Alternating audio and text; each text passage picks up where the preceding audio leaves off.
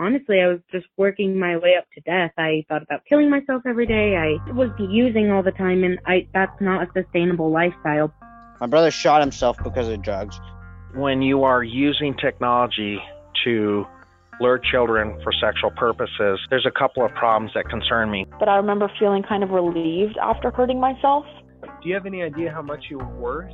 I like to say it this way great people are really built in the furnace of affliction. Our teens are navigating a world of information anarchy and increased stress and pressure. Drugs are glorified more than ever before, and there seems to be a suicide option that didn't exist prior.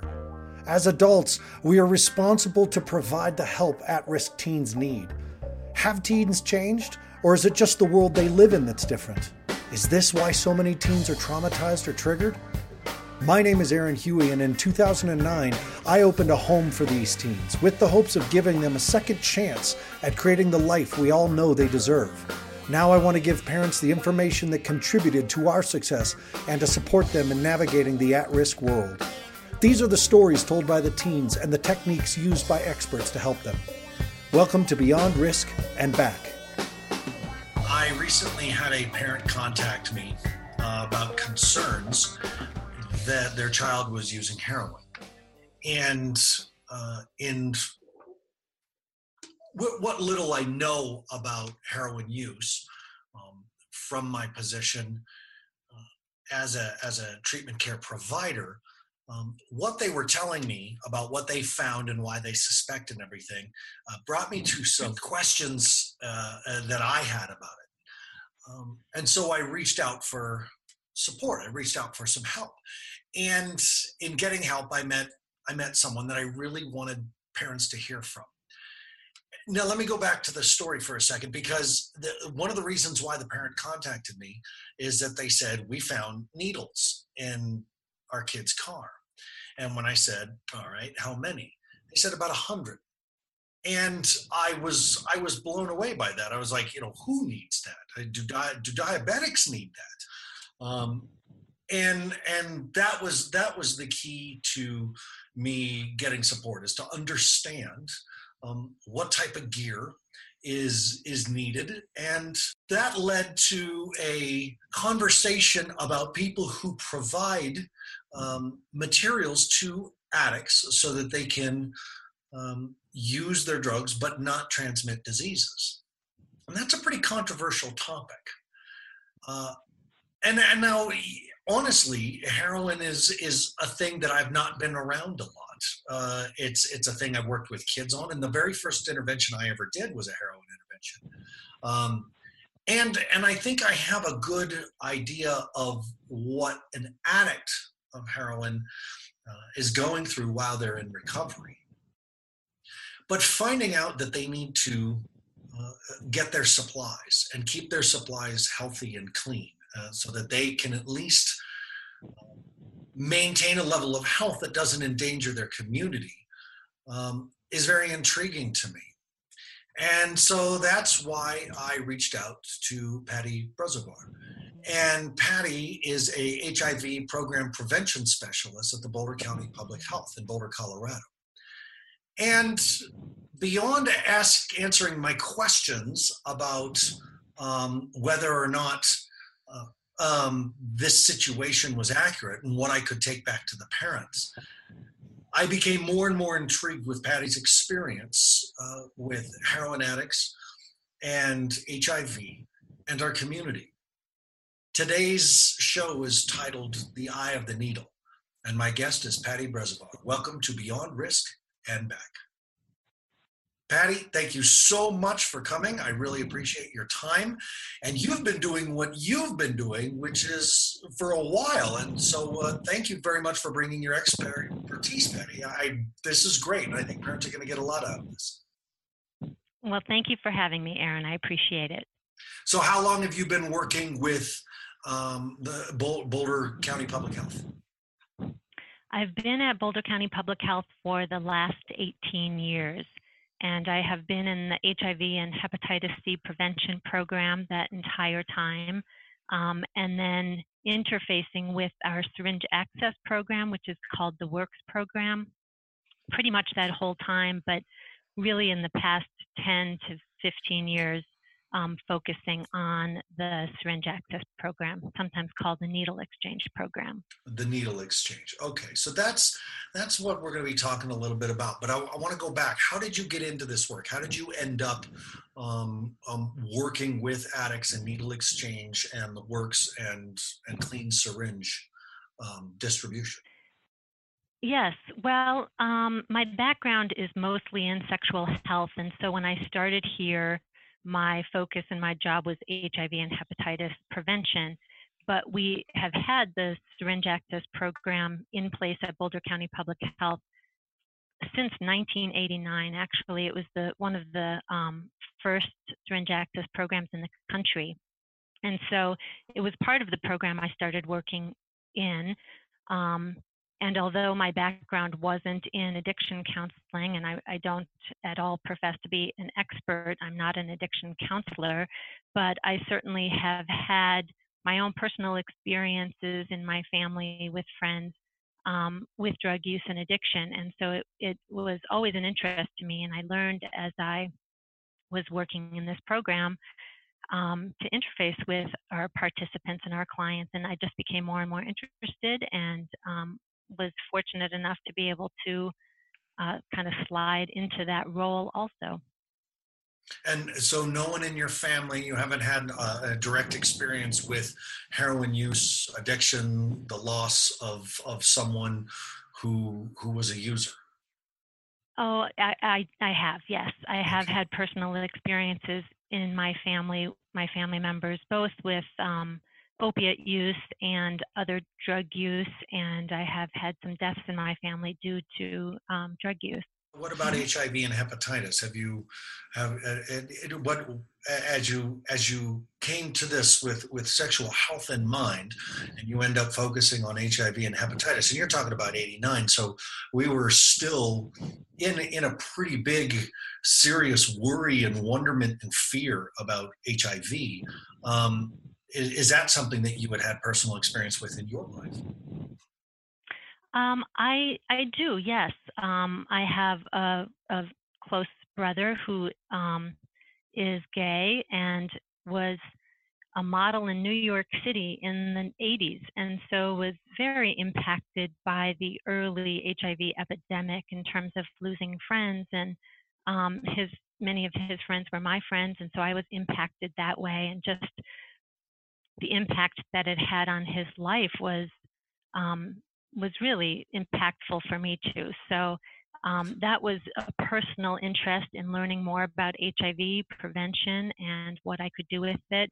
And my background and my interest was always health, and sexual health just was sort of right up my alley. So I became just slowly focusing a little bit more on HIV. Um, and then when I came to Boulder County Public Health, the HIV and hepatitis program were linked. So I learned more and more about hepatitis, specifically hepatitis C, which is very linked to injection drug use, um, as we know, and so they they kind of all connected. Now, I was living in California and in the acting industry um, in the early '90s. You know, graduated from high school, and uh, and the near the end of the 80s and so i mm-hmm. became very exposed coming from a small town in colorado going out to california and in hollywood uh, became very exposed to how rampant uh, aids hiv uh, was out there. And and certainly at that time this was before people knew uh, the, the, the kind of the masses knew about Freddie Mercury, but in in Hollywood, people already knew that he was dying from HIV, AIDS, and um, we don't talk about it much anymore. Is it is it better? Is it worse? As how are the numbers with with AIDS and HIV first, and then I want to talk about Hep C. Absolutely. Um, well, it, it, definitely is not going away. So HIV is out there. Um, the numbers in the United States have been pretty stable for the last 10 to 15 years in terms of new transmissions. Um, and you, I agree with you. We do not talk about it as much as we used to, and it's unfortunate because we still need to teach people how to be safe and how to prevent HIV transmission. And we have new tools now that are very effective in preventing HIV transmissions, and treatment itself is a is a way of prevention of HIV. Um, but it's not as much in the forefront, and so it people don't think about it as much as they used to. And there's been a pretty big push for HIV testing to sort of go into the private sector where people's private physicians offer them HIV testing. It's not as much of a, a public health program um, because we've kind of moved it into that that private sector, and so. But that means we're going to lose public funding, and people who don't have health insurance, people who don't have private doctors, won't have access to the testing. Well, fortunately, in Boulder County, we still do offer HIV testing in the public health sector, and it is uh, whatever people can afford to pay. So it is completely accessible for the public in Boulder County. But yes, you're right. There has been some loss of funding in the public health sector because of that push toward um, private care. This thing, this disease, this this terror, was at the forefront of the news and i'm i'm listening to you talk and i'm trying to think about other than my conversation with you a couple weeks ago and this show i'm trying to think about the last time i heard about this and i can't I can't remember. It's been years since we've talked about this. It's been years that some mm-hmm. star has come forward, or some some athlete, or some some politician has stepped into the to the spot to say this is still happening. This is still going on. What are we going to do about it? Yeah, you're right. And it does sometimes take those really visible media things happening to get us to think and talk about it again. Um, you know, whether it's a TV show even or a movie that comes out that gets people thinking about it, I see those little blips when when that happens. I get more people calling and asking questions and making appointments for HIV testing, and I kind of wait for those things to happen. There's not as much funding anymore to do those um, public health media type campaigns to have this in the forefront because it is a disease that has stabilized somewhat. Um, but my personal opinion is we do still need to talk about it. And I love educating people about it and helping them come up with strategies to stay safe because this is HIV is a preventable disease. And people just know need to know how to prevent it and to know their own HIV status um, to be able to keep themselves and other people safe. Now, part of the part of the stigma that used to come up, and I know this is also what we're dealing with with Hep C, is that it belongs to a, a narrow market, right? That that HIV and Hep C is a niche market. One of those markets being um, intravenous drug, drug users. What percentage of um, of HIV or hepatitis and and the spreading of it comes from uh, needle sharing? Um, for HIV, it's quite low. Uh, I I don't have the numbers at my fingertip, but I remember seeing in the Denver metro area, I think it was about um, 3% of injection drug use eh, of injection drug users were HIV positive. Um, so it's, it's quite low. HIV transmission is not effectively transmitted through needle use as much as it is through sexual contact. Hepatitis C, on the other hand, is very easily transmitted through injection drug use and sharing of needles. And um, I think those same statistics in the Denver metro area showed upwards of about 60% of injection drug users were um, hepatitis C positive. And is that because we don't know enough about it? Is that because the education for um, uh, for users and sufferers isn't out there? Um, and and what is what is the education? What is it about hepatitis c that we need people to know? Um, well it's it's both. It's education um, and i think up until just a couple of years ago it was lack of good treatment for hepatitis c. So hepatitis c is a blood-borne virus. It is transmitted from blood to blood contact. So sharing of a needle or any injection equipment for that matter is a pretty efficient way of transmitting somebody's infected blood into the non infected person, um, much more so than HIV, partly because hepatitis C is a virus that lives outside of the body for up to weeks. So it can live in dried blood for weeks, meaning that a needle that's been sitting there for a while, um, somebody else could use it, and you know, a week or two later, it still is potentially infectious with hepatitis C. Also, up until a couple of years ago, we did not have very good treatment for hepatitis C. So many people who were hepatitis C positive either didn't have effective treatment or declined treatment because it was very difficult to comply with. Um, and so there wasn't much people could do.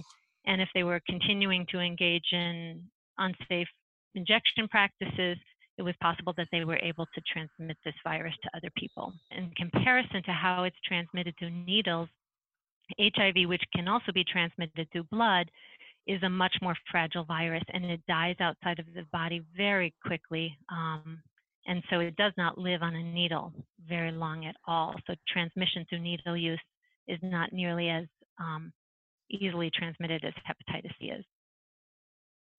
How soon after you contract hepatitis C do you show symptoms, and what are the symptoms?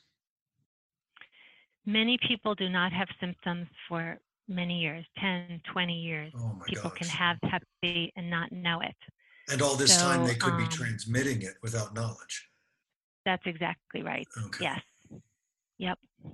It can be tested very easily. Both HIV and hepatitis C can be tested with a very simple finger stick test um, that is rapid, meaning that the results are present in 20 minutes, so people get a result immediately. Um, and you can test within just a couple of months after exposure, and it will be accurate. Okay. Well, this this bridges, I- guess, for for me, for parents that I work with, for counselors who may have very, you know, um, I guess I'm I'm going to say clear, a, a, clear cut value system about how to help an addict um, heal. Uh, this is this is where this subject may get a little sensitive for some people, um, and and our facility is built on an abstinence model. However, we don't just work with kids who are smoking way too much weed or drinking or snorting cocaine or doing X. Um, we're also working with kids who are struggling with sex. We're working with kids who are struggling with food. We're working with kids who are struggling with runaway and video games and, and social media, internet. Um, and the abstinent model is not a it's not a blanket that can cover all different types of of uh, addictions. Mhm. Harm reduction. When when you broach the concept of harm reduction with the kid who cuts, and what we're finding is that cutting and self harm is extremely addictive. And when you broach the concept with the parents, with a, a with the child themselves about harm reduction, just cut less or cut in places that heal faster. Um, Right.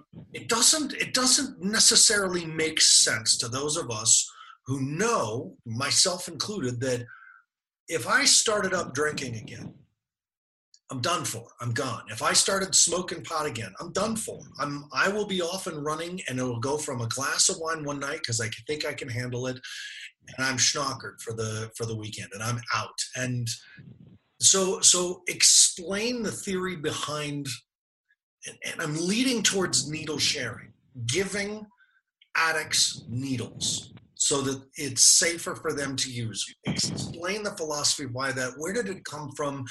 How do people how do people get behind this? So, harm reduction um, in general is just, you know, coming up with strategies for people to reduce the negative harm of their actions, whether it's around drug use or sexual activity or cutting. Um, and so, that is the approach that we're coming from that people who are actively engaging in injecting drugs we want to help them reduce the harm associated with that, whether it is uh, spreading HIV and hepatitis C, um, soft tissue infection, overdose.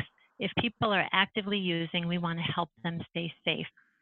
Now, harm reduction, the philosophy behind it, um, you know, I think really started in the 80s in relation to the HIV epidemic and the the transmission of HIV through injection drug use.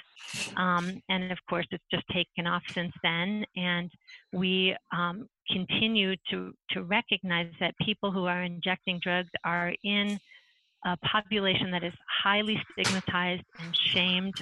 And when people are stigmatized and feel shame, they are going to hide.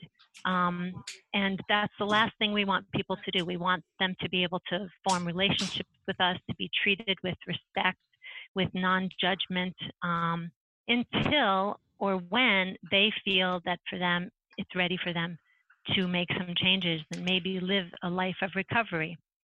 But until that point, we believe that people deserve to have the tools and the resources that they need to stay safe. So Um, my so my conservative side, my devil's advocate side, and, and please remember, I've been in this industry a long time, so I get it, but I want to be the voice of people who don't, so that the explanation um, is available to us all. The the response that that my my frustrated with this uh, uh, with this disease, with this self harming that's going on with that that every addict engages in regardless of what they're engaged in is you just need to stop. It's not just killing you it's killing other people and you just need to stop. How do you respond to to that argument Well, if that worked and if shaming and stigmatizing and incarcerating drug users worked, we would be done and we wouldn't be talking about this, right? But it hasn't worked. And so, for those people who that message hasn't worked for, um, we still want to give them the tools in order for them to stay alive and stay out of the hospital and stay out of jail. And that is what we're doing in syringe access programs. and i guess We're i giving guess them the I, I Mhm. love what you said that's a brilliant answer and so so then my my question is does does the harm reduction model work I believe it works in keeping people um, healthy and safe and um, feel humanized. Um, you know, so many times people are using behind closed doors, are hiding their use because they know that they are so stigmatized and they're used to being treated horribly by many people um, because of what they do or how they look. And this is one of the few places where they can come in and not feel judged. And, you know, we love our participants and that comes through. And they can sit here and they can talk to us about what's going on in their life without judgment. Um, and I think that is one of the most powerful things that we do is treat people with respect and kindness. I, you're you're you're so you're so graceful and and with the way you talk about these people who truly are living in hell and and i'm without getting into you know this is a disease this is not a disease. What i do know is that no one no one starts thinking that this is what they want. No one no one begins this. I didn't begin my my drug use thinking that this is this is how I wanted to end up, that this was going to be the thing that I was shooting for. Um, and and you're so very I, I use the word graceful. You're so warm when you talk about this. You're so at peace and in harmony with the stigma, with the with the these are these are people who are suffering. These are people who are hurting, and and for them to be able to come to you and to be given clean, healthy materials to use um, and have a conversation. I, I guess my question is do you guys, does Boulder County at least, also provide a safe place for them to use so that they can properly dispose of the needles and the cotton and all that type of stuff as well? Um, well, thank you for saying that. And I, I do really feel passionate about this. And I, I'm glad that it comes across because I believe everybody deserves to be treated with respect in, in regard, regardless of what they're doing and their drug use. Um, and so to answer your question, Boulder County Public Health believes very strongly in providing that service for individuals and treating them in a non- non-judgmental and um, destigmatized way. Um, but no, we do not provide a safe place for people to inject. Um, we just provide equipment, safe injection equipment for people.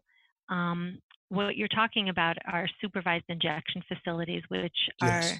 are um, they're not um, in the United States. Yes, although Colorado is working on passing legislation, particularly in Denver, to to um, have that happen at some point, but that is not what is happening yet. So syringe access programs provide clean injection equipment in terms of sterile syringes, um, cookers and cottons and tourniquets and alcohol swabs and sterile waters um, and sharps containers. So um, the ability for people to dispose of their syringes properly. They can bring their used syringes back to us and we dispose of them in a biohazard way. So we help keep used syringes out of the garbage and off of the streets.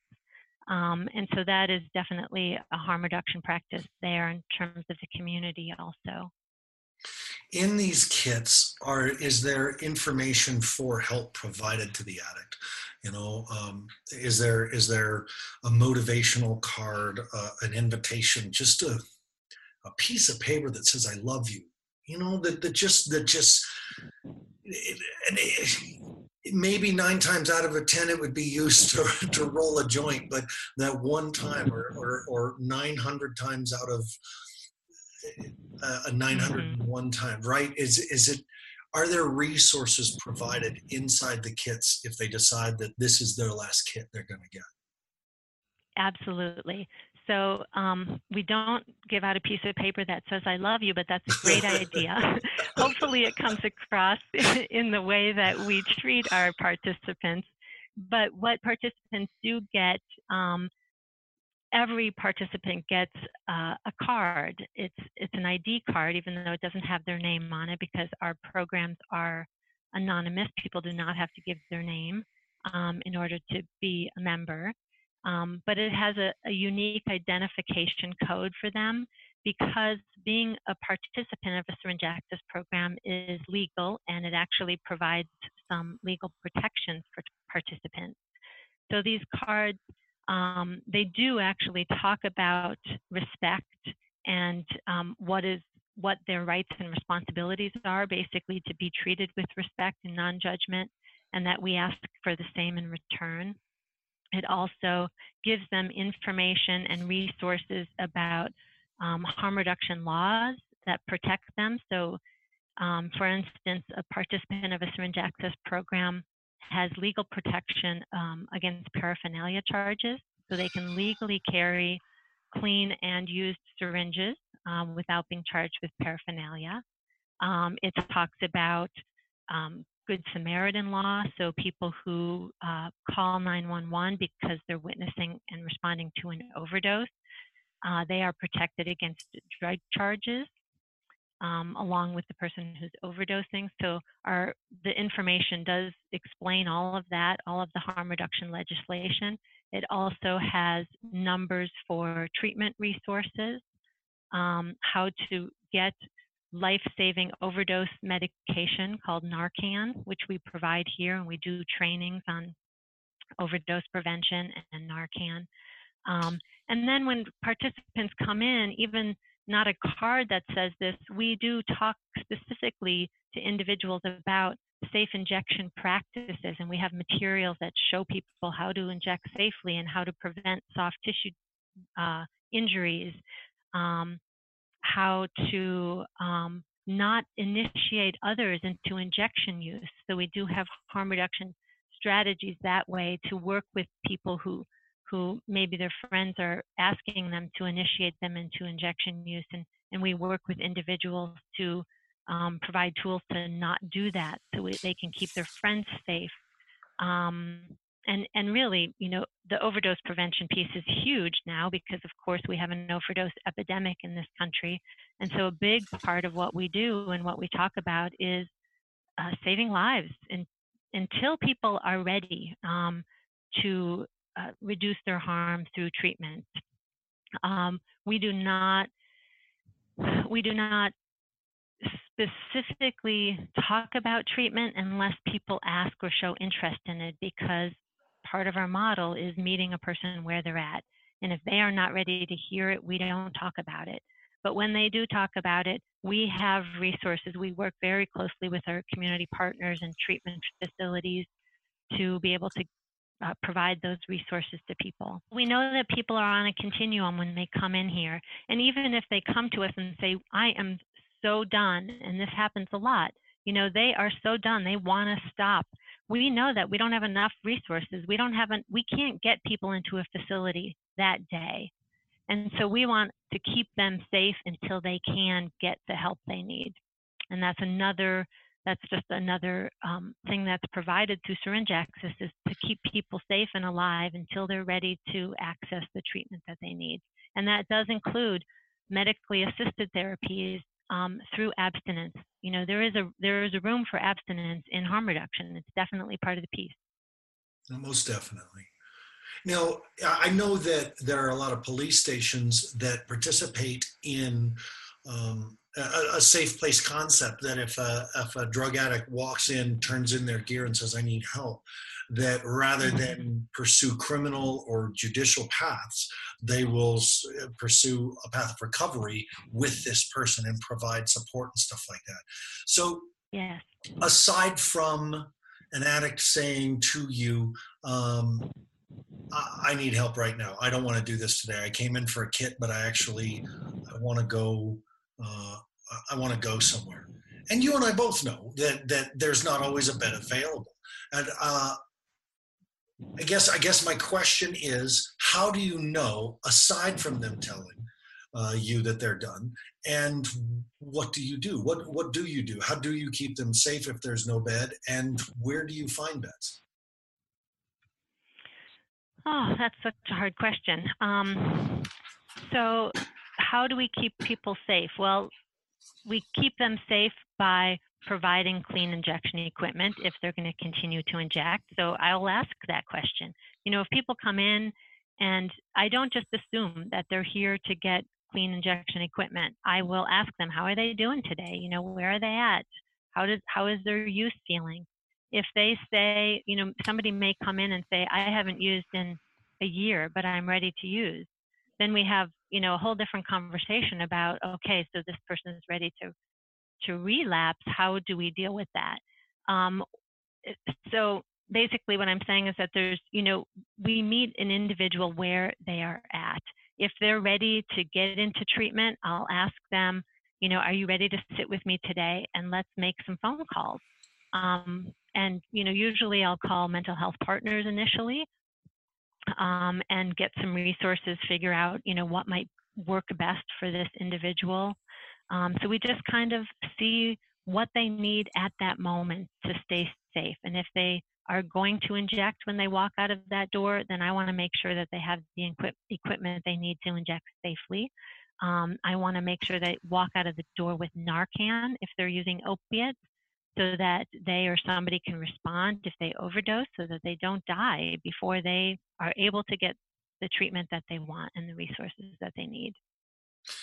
I'm I'm coming across a, a, a an experience in my mind of, of how do you how do you deal with and I'm, you you must deal with this daily almost is this this lesser of two evils. And that's that's kind of the harm reduction model because I can imagine myself there sitting behind a desk and a kid walks in, still a child, and they they certainly have have the mannerisms, the the the, the marks on the body, the uh, the the withdrawal symptoms. You know, they're they're they're in desperate, and it's a child. And here I am being asked to provide them the thing that I know that I know is going to keep them alive today because their withdrawal could kill them, but may kill them tomorrow and they're a child and if i turn them away that's not that's not going to stop them from getting high today because they, they need a kid. I'm not giving them the drugs. I'm giving them a safe way to use the drugs so that they don't harm others in their community or get harmed by someone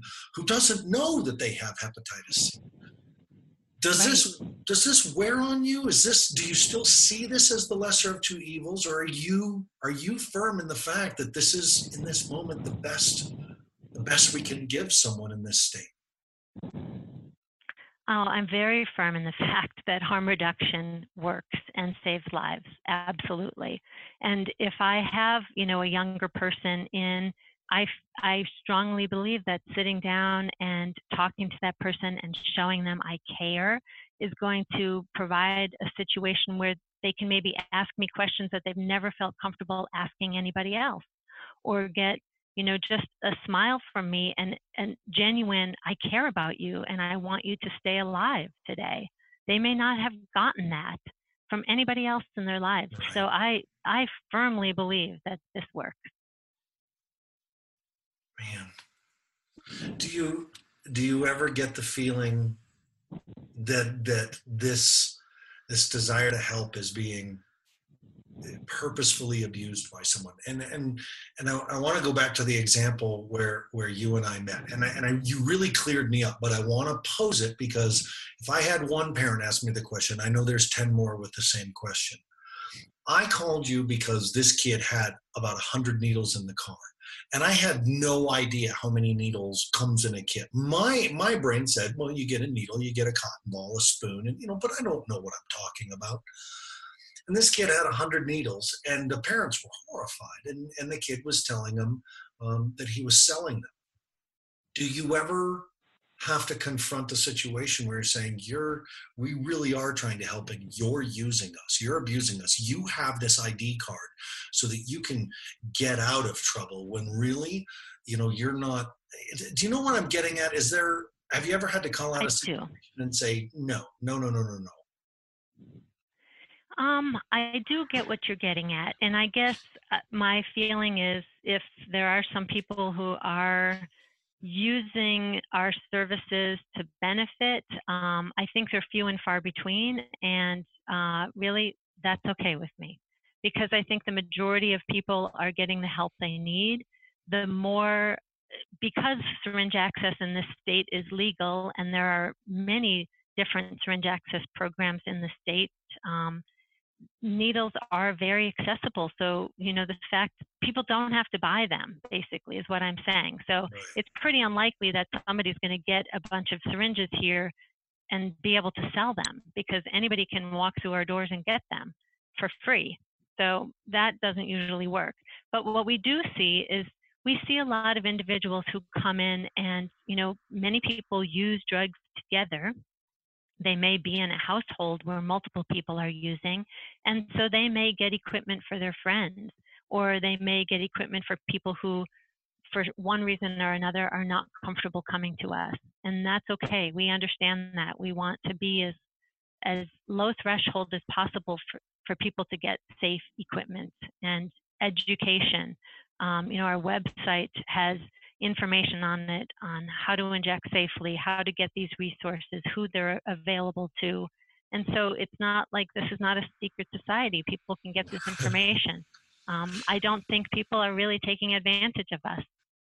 I just don't think it's happening. Yeah, I agree with you, Patty, and I and I want to say that I'm I'm trying to ask the questions that I think a parent would be asking me. You know, because Mm-hmm. we're dealing with, and I imagine you guys have gotten phone calls at some point where someone says, "Stop helping them," and and what I recognize in talking to you, and the reason why my first conversation in talking to you is that a I can feel your compassion, and b I know you guys aren't just you know here's some needles, happy shooting. Like it's not. That's not what this is.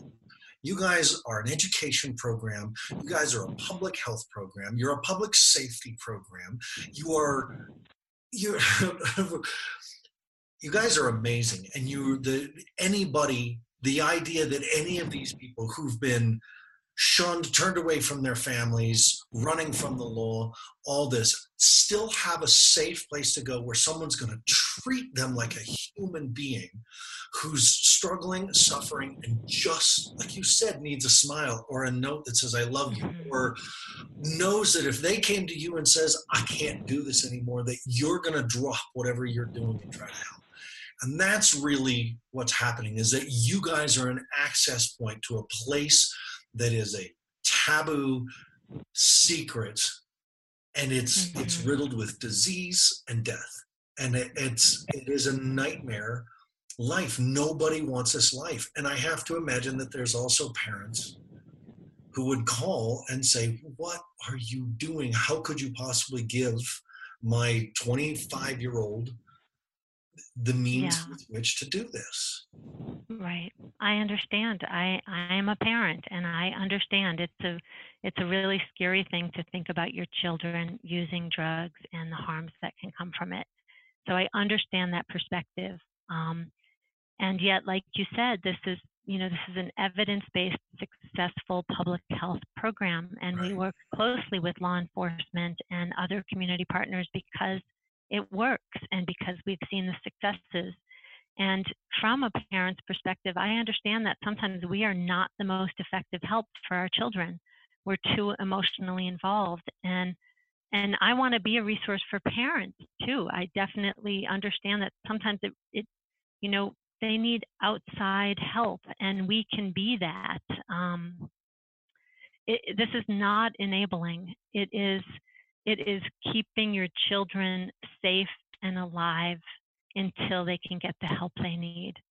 Um, and, and I, I can't say that more strongly. We treat your children as human beings.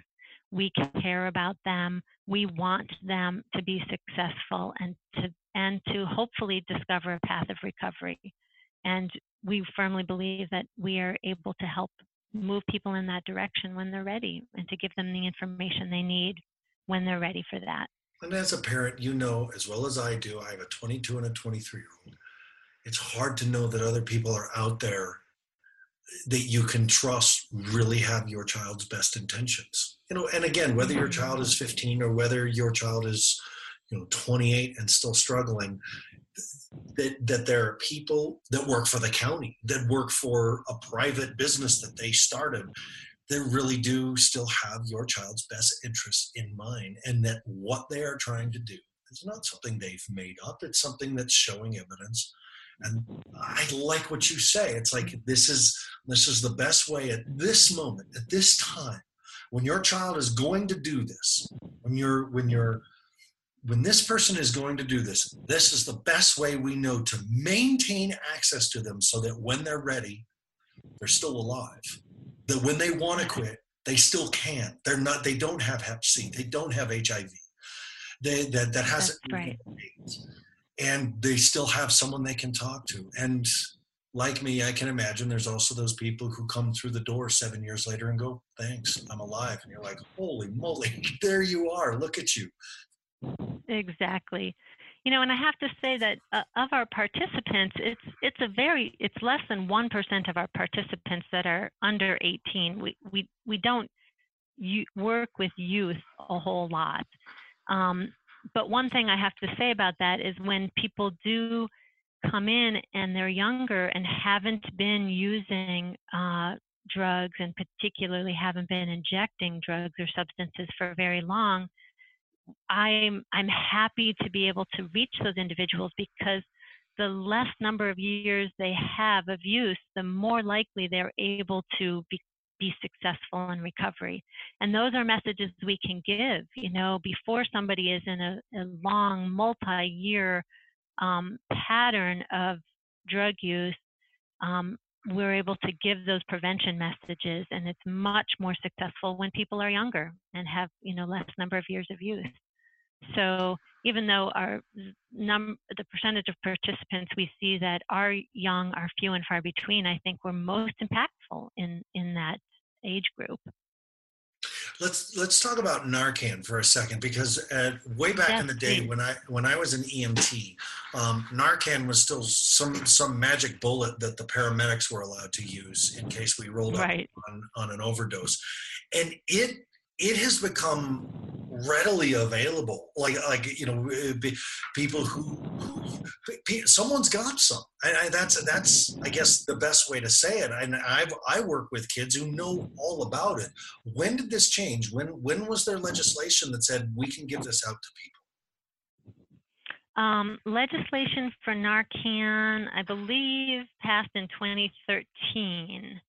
Um, I don't have the date with me right here, but yes, just within the last couple of years, we have had uh, legislation that allows naloxone or Narcan to be distributed through standing orders, meaning that people, any pharmacy can supply Narcan to somebody without a prescription. Um, there's an overarching standing order from our state medical director in Colorado. So any layperson can walk into King Soopers, Target, Walgreens, Rite Aid, and ask for Narcan. And um, Narcan is an opiate antagonist drug, so it it works to reverse an opiate uh, overdose, and it's extremely effective. Um, the the dosage that's given to the layperson from a pharmacy is is not what you remember from paramedics giving. Oh, we used to have to strap someone to the bed before the paramedic hit him with the Narcan because they would come out swinging. Exactly. Yep, that's exactly right. So we don't give the dose of Narcan that sends somebody immediately into precipitated withdrawal. Right. So we don't want people to have to deal with somebody who's super combative and sick and not feeling great at all, but enough to get them to start breathing again, because that's what happens when somebody overdoses from an opiate is that their respiration stop. And this medication takes the opiate off of those brain receptors that uh, get us to not be breathing when there's too much opiate in the body, and they basically get people to start breathing again in two to three minutes. Um, and Was we want people. change or was this a Colorado change? Pardon me. Was I'm this did, did this legislation was this a national legislative movement or was this just Colorado? No, it's Colorado. It's state by state. There are other states that have legal standing orders for Narcan, but it's state by state. Yeah. Gotcha, gotcha, gotcha. And the idea is really to get Narcan in the hands of people who can respond as soon as possible. And that's often the people who are using drugs with their peers. Um, you know, paramedics have it, law enforcement has it, you know, pretty much everybody has it who's going to respond, but we want people to respond within a few minutes before brain damage happens. And that's often the person who is using drugs with their friends. And is it in the form like an EpiPen where it's like a single dose injection? The most common form is a nasal spray. Oh, wow. Um, so it's super simple, like a little teeny Afrin bottle type thing that you just squirt it up somebody's nose. Um, it is it is about seventy dollars out of pocket, but most insurance companies cover it. Medicaid covers it, so it's easily accessible. We provide it to our um, syringe access participants here and train them how to use it, but it's not rocket science. It's very, very easy to use. It's not harmful. So if somebody is not overdosing from an opiate and you're uncertain, you can give it safely and it won't do anything if there's no opiate in the system. Um, so it is, it's kind of a no-brainer and it's definitely a lifesaver. We hear every single day about somebody who's used Narcan and has saved a life. We're we're also hearing every single day how bad this opiate crisis is. That now we're in an opioid crisis and the opioid crisis. And I know because so much of this begins with what, either what we get at the doctor or what we get, and, and I'm talking about kids again because that's my primary experience, what kids are getting from their doctor or what kids are getting out of their parents' medicine cabinet. Has this opioid crisis led to a larger uh, injection and needle use crisis? Or do, do we have more intravenous users now because we had more uh, uh, people taking the pills? Um, I believe yes, it definitely plays out in just the numbers of our participants in our syringe access program. We um, this year we're on par to see about 2,000 participants, um, and Two just thousand. 2,000 individual participants in our program, which has which has grown exponentially. Just eight years ago, in 2010, we had 150 participants. Oh my God! and Now- now we have 2,000. Can we But I. I do have to say, that the, the opiate epidemic certainly is feeding into this, but I just want to be really clear that we work with people who are injecting multiple substances, different substances. We have just as many people injecting methamphetamines as heroin. So it is, you know, it's across the board. It's, and I, I do think we do a little bit of a disservice by focusing so much on opiates, although that, that's what's killing a lot of people. But methamphetamine use is very is very common, and um, it we too need to focus on that. Without a doubt. So we we've seen a rise from 150 people using your services in 2010. You said. Exactly right. To 2018, where we have 2,000 people you guys are planning on seeing this year. How big is Boulder? We've seen about a thousand people so far from Gotcha. from January to June. Mm-hmm. So how big is Boulder counties, just for people's reference? You know, because I know I I started my home in, but I I, I the, the the Fire Mountain started in Boulder County, but what's the population of Boulder County so that people get an idea of of what we're talking about when we talk about 2,000 people are using a needle exchange program? 300,000, estimated at 300,000. The estimated Okay, population of. Boulder is 104, and the population of Boulder Metropolitan Statistical Area is much larger, estimated at 300,000.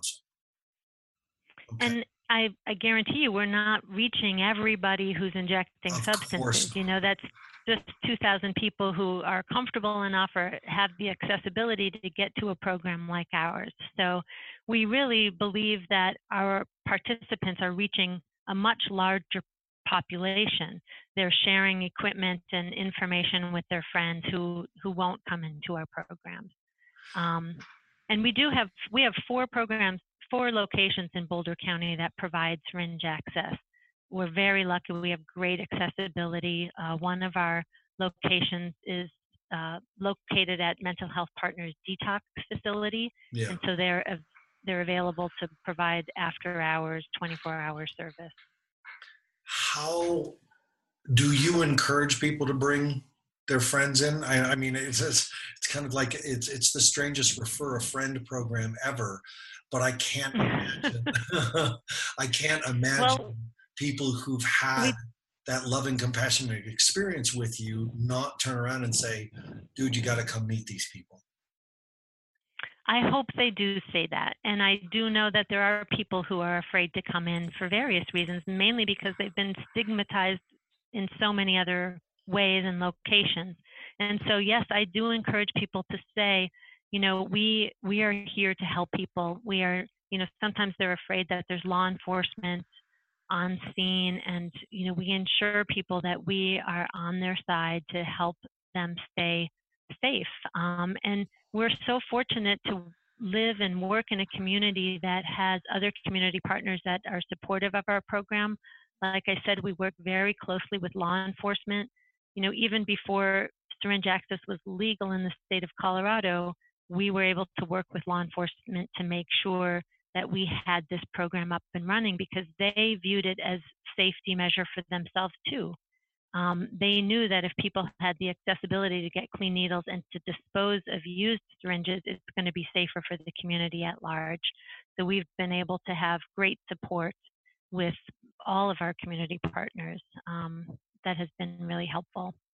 And it's allowed us to be able to provide that really welcoming experience for people because they may see us as a public health governmental agency and be alarmed the first time they come in, but they quickly understand that everybody they approach, from the front desk staff to the security officers, they are accepting of our program and welcoming of the people who come in. With all the years you've you've been doing this, and as this has grown and changed, uh, I'm curious to what you would do differently if, if you were if you were boss goddess and you were large and in charge of this this whole project. Um, and we don't do it maybe because of red tape or maybe it's a little too um, edgy maybe it's something that you know we know works with addicts but but the masses just aren't ready to accept yet what would you do differently Um, I think I would really educate more and focus more kind of on these uh, upstream issues of why people are using in the first place. You know, open up those doors of communication with uh, family members and uh, other community partners and the population at large of this is such a multi addiction is such a multifaceted condition and uh, you know people use for for what for many reasons and many of them are related to what we call these adverse childhood events or ACEs that we're just learning more and more about. People who've experienced neglect and abuse and and I'm not saying all people who use drugs use because of that but those are things I think that we have to start paying closer attention to um, and sort of deal with this issue much earlier than when it gets to when people are walking through my doors. Being having these open conversations about why are people using what what are they trying to escape or trying to feel? And i know you you deal with this probably all the time in your work. Well the the ACE assessment is is certainly one that we do right it, it, as a kid walks through the door. Uh, i mm-hmm. i can confidently say um, of all the kids in my facility um, all of them are there for trauma. And and and and that that for a parent to understand that we have to help them understand how trauma works, what trauma mm-hmm. actually is. We think these massive, horrendous events that have only happened to the people we've heard about. And that's, while that's extremely traumatic and that is trauma, that's not all it is. And it's, that's a tough one because it goes back to the, well, you know, mom's to blame. You know, you sit on the couch and the therapist blames your mom and you know, the old Freudian uh, uh, uh, concept of psychology. And that's not what it is nowadays. But the the stigma mm-hmm. that you guys stand up to the the compassion that you guys bring. Patty how long how long can you do this for? How long can you keep this work going? In in your own your own heart your own how much more stamina you got? You you you've had you've you've had kids you've been doing this for 18 years. How much more? How, how many more years? Oh well that's a tricky question. I mean, there's you know definitely retirement on the on the four. well, no, my boss totally knows what's going on with me, but it's I love what I do and I I don't feel like I'm burned out at all. I feel like I get so much energy from the participants that I meet with on a daily basis. It's just they're wonderful interactions. I love talking to the people that come through our doors and it it's life affirming without a doubt it gives me so much energy. So yeah i can foresee doing this for a very long time. Um, it's tricky just because i'm getting to that age where i would like to be retired and not come to work every day and you know. So i don't know. I don't know the answer to that but i'm definitely i feel like this gives me energy and it's it's a lovely job. I love coming to my work every day. I, it really shows, and I, I your our first conversation, how open and honest and forthright you were with me uh, when I came with some questions that the parents had and they didn't know who to call and I didn't have the information they need. You just you just jumped into this space of I got I have your information, I have what you need, and I have your support. And you're you're, you're very easy to talk to and, and very easy to learn from. So I want to make sure that as many parents, teachers, and clinicians have access to you and the people like you who are doing this work, how does someone find you? Thank you for saying that. And and I work with so many great people and great partners, and there are other great syringe access programs and harm reduction um, agencies in this state um, that people can access. But in Boulder County, they can reach the Works program here at Boulder County Public Health on our website, um, which is www.bouldercountyworks, all one word, .org. And um, they can reach me directly at Boulder County Public Health too uh, through email, and um, I can I can tell people that, or you can Do you want me to tell people that? Yes, please give them give them all your contact information. Okay. So you people can reach me directly through my email, which is uh, P as in Patty and Brezovar, my last name. So it's P B R E Z O V A R at bouldercounty.org.